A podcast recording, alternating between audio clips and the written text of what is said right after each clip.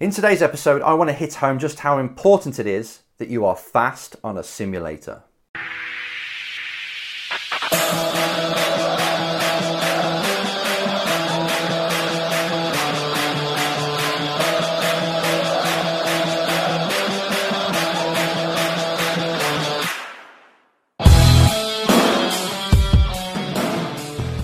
Hello, this is Enzo. Welcome to another episode of the Race Driver Coach Show where we're going to talk about simulators. Not only just how it's an amazing tool to help you perform better, but how also you must be quick. You must be quick if you want a career in real life or in the virtual world, of course.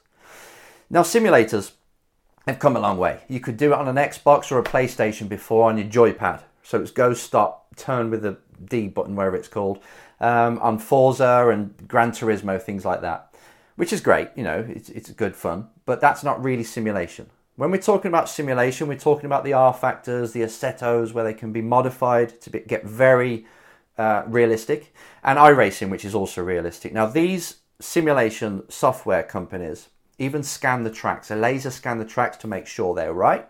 They get the models down very cleverly and accurately, and this has now created an industry where they're all competing to be the most precise and to offer the gamers or the race drivers the best simulation software possible. And that has made it a fierce battle that has allowed us to use it better. So, as they're fighting to come out with the next product, us in the industry are using them products to train drivers. Or yourself, you can be at home and you're training yourself to become a better driver. Now, a lot of people will say, Ends, it's a computer game at the end of the day. It's software. How is that supposed to make a driver compete better or perform better in real life? And it's a valid point because when you get in a race car, it's a very different thing. You have the fear factor and the, and the G force and everything else, and you need to be able to dance with a car for real is completely different to when you're doing it on a computer screen. Screen. So I hear that. I totally get it. But what I've noticed, because I was a cynic to start with, believe me, what I've noticed is that when you train certain things on a simulator, it helps them perform better on a race weekend. I see it firsthand with a brand new breed of drivers we've got, like the ones that are under 25, really, because they've come from simulation before they got in a car. You put them in a car and they're pretty good straight away. Because they've raced that circuit and tested that particular circuit on a simulator, they get to the track, and by lap four, they're already pretty much at their best. They're just chipping away at the tiny bits.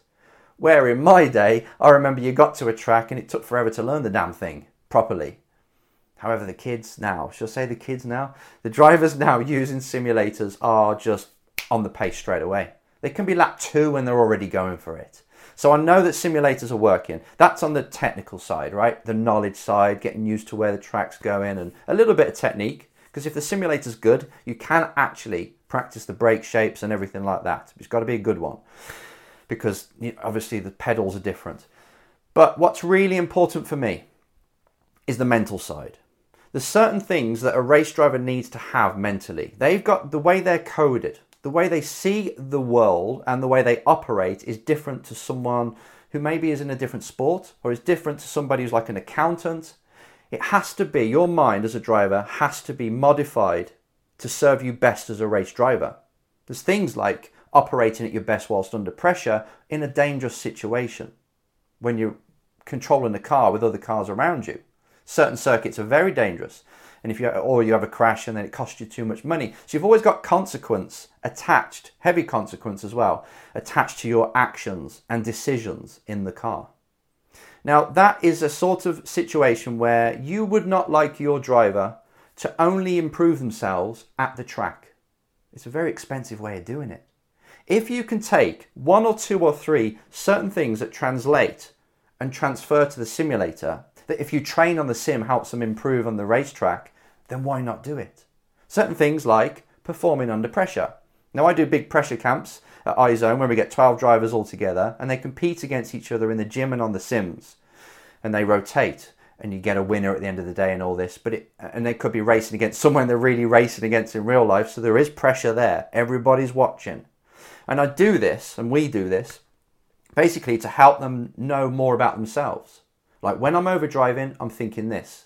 When I'm absolutely on form and in the zone and in the flow state, I'm thinking this, I'm breathing like this. So they get their own, they start to learn about themselves better instead of doing it all on the racetrack. Because when you're at the racetrack, the season, right? Eight weekends. Say you're there for eight weekends. How can you become a master at your mind and a master at your craft at eight weekends? Because that environment is only really present then, right?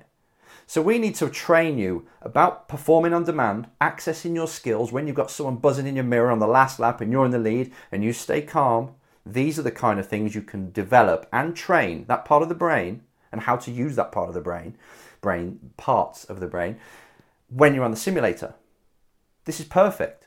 So if you can have drills when you're on the sim that are applicable to real life, then why not use it?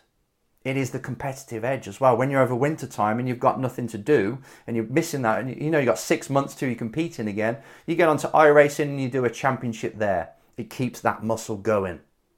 And it's really important to use it as to learn a track, as I say. That's another thing. So there's plenty of things that are important on a sim that transfer to real life and will improve you.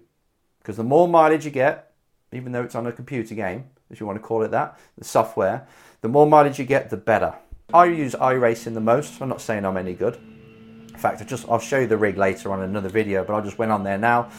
Um, and this is a shot, and as you can tell, right, if, if you're watching the video, this is the qualifying, and on iRacing, it's good because as you can see at the top of the screen there, in front of your face, it tells you your delta if you're going better or worse, which is really handy. So that's in qualifying. Then you've in this particular race, it was a rolling start, so everything seems realistic. Everybody's warming their tyres up. I don't know if that works or not. I tried to not do it this time. And then in the race, you're basically out there, or out there, you're in your room. You're in there, and you're you're racing, you're competing, you're doing the same sort of moves you would do in real life. So again, this is perfect and purposeful practice. And also, believe it or not, if you do head to head, side by side simulator, you can practice racecraft with somebody. Why not? You go into a race weekend, you practice where to overtake, you practice where to defend, you practice which corners are most important for a lap time. All this is applicable. All this can be trained way before the weekend is even here. So why not do it? It makes your free practice one a lot better. Instead of you learning all of this stuff in free practice one and catching up, then doing it in free practice two, and then still learning in, in qualifying, how about you do a lot of it on simulation before you go, the most important parts, the ones that transfer. Don't want to mess your driving style up or anything if it's not a very good sim. But then you get everything out of the way, so when you hit the ground, you hit the ground basically uh, in FP1, and it makes your weekend a lot better. So that's really the importance of a race driver using the simulator. The second thing I want to cover when it comes to simulators is you must be fast. And when I say that, I mean not just do one lap and then crash, you must be consistently quick. Because since around 2012, I've had two drivers that have been employed by F1 teams just to be a sim driver. Actually, three drivers, just to be a sim driver. That's important because now it's showing that you can earn a living just by doing the simulation, just by being good at driving on a simulator because it's valuable to a team. If they can get a robot, an alien, such as yourself, if you're good at, if you get to that sort of level, where you can turn in good laps over and over and over again, constantly. So you do 20 or 30 laps that are very close to each other, lap time wise, like within three or four tenths of a second from your best to your worst. That's valuable because you don't want a sort of driver doing the simulation run where they do a quick lap and then they spin. They do three laps and then they crash because that's just going to waste so much time for the engineer who's running you. They need to test things and they need someone who can just do it over and over and over again and give them a little bit of feedback, you know, because I know it hasn't got any feeling in the sim, but still you can give a tiny bit of setup feedback. Plus, they can see the setup feedback if you're a consistent driver in the data. How much you're waiting before you get on the throttle, how much the car's rotating, all these things can be seen. So, I really want to hit that home it's be quick and be consistently quick and work on this and get better and better because you will open doors in the industry. If you're a race driver struggling, but then you get really good on the sim and you get through the door that way, and a team hires you, a bit like Nick Yelloly, all of a sudden he gets offered the chance to do an F1 test drive because he says, you know, guys, I'm the sim driver and it's really important for me to see if the real car is actually like the sim so I can translate it. Perfect. He's got himself into an F1 car. Don't blame him. Brilliant move, Nick. And this kind of thing happens. Anything you can do to get in within a race team is a lot better than sitting at home saying I can't afford to race. Plus, on the other side, which I haven't talked about much, is esports. They're now paying fairly big prizes, even on iRacing. I think there's a hundred grand one, isn't there, a pot or something? It's starting now. You're starting to get a little bit of sponsorships. I was speaking to a Red Bull simulator driver, Graham from Scotland, recently, and he's been flown around the world to compete. It's starting. I don't want you to miss out on this because if you are trying to race or if you are trying to get to the championship you really want to in real life, then don't ignore the importance of being quick and being one of the world's best at simulator driving. Because can you imagine where it's going to be in 10 years or 20 years when VR gets very good and we start to go home and live a second life? Because VR is so good, and you've probably tried VR already, and in some of the games, oh my god, they're amazing. You're in there. I've got one on the PlayStation, PlayStation 4. Resident Evil. It's amazing. You absolutely brick yourself when you're in that game. In fact, when I completed it, I went all the way through, completed it, and I just never want to see it again because it was like really being locked up in a house. And I was distraught from it. And I was thinking to myself, once this gets really good, VR, you know, it's smaller, it's more comfortable, it might even be a contact lens, who knows? It's smaller, comfortable, and it's really immersive. Can you imagine what racing will be like then? I mean, people are using VR headsets now. It's brilliant. I've used it a few times, but I prefer 2D at the minute. It's not quite there. Um, but once it gets to that stage, and people are absolutely involved in a in a reality a virtual reality world, racing is going to then take even more of a precedent. You're going to see advertising on the circuit that companies are paying for. As you're racing, they're paying for to be advertised. You're going to have more value if you are a good esports driver if you're very good at simulator driving, if you're one of the best in the world, you'll be one of the best in this virtual reality world. It's going ahead the game a bit, but to be honest, if you get good now, you'll be ready for when this kicks in. It's coming as well. Uh, but if you ignore it, and all the people that have already been on simulators for the last five, six years and getting better and better, they're going to be there already because they're early to the market. So there's two reasons, right? Two reasons why you must be fast on the sim and why you must use sims. Firstly, driver preparation. Make sure you work the parts of the brain, the parts of the brain that allow you to perform on demand, that allow you to learn more so you get to the track and you just know what to do and you execute. And the second one is be quick because you can get a job you can get into the industry a different way, especially if you're struggling for money. It's amazing.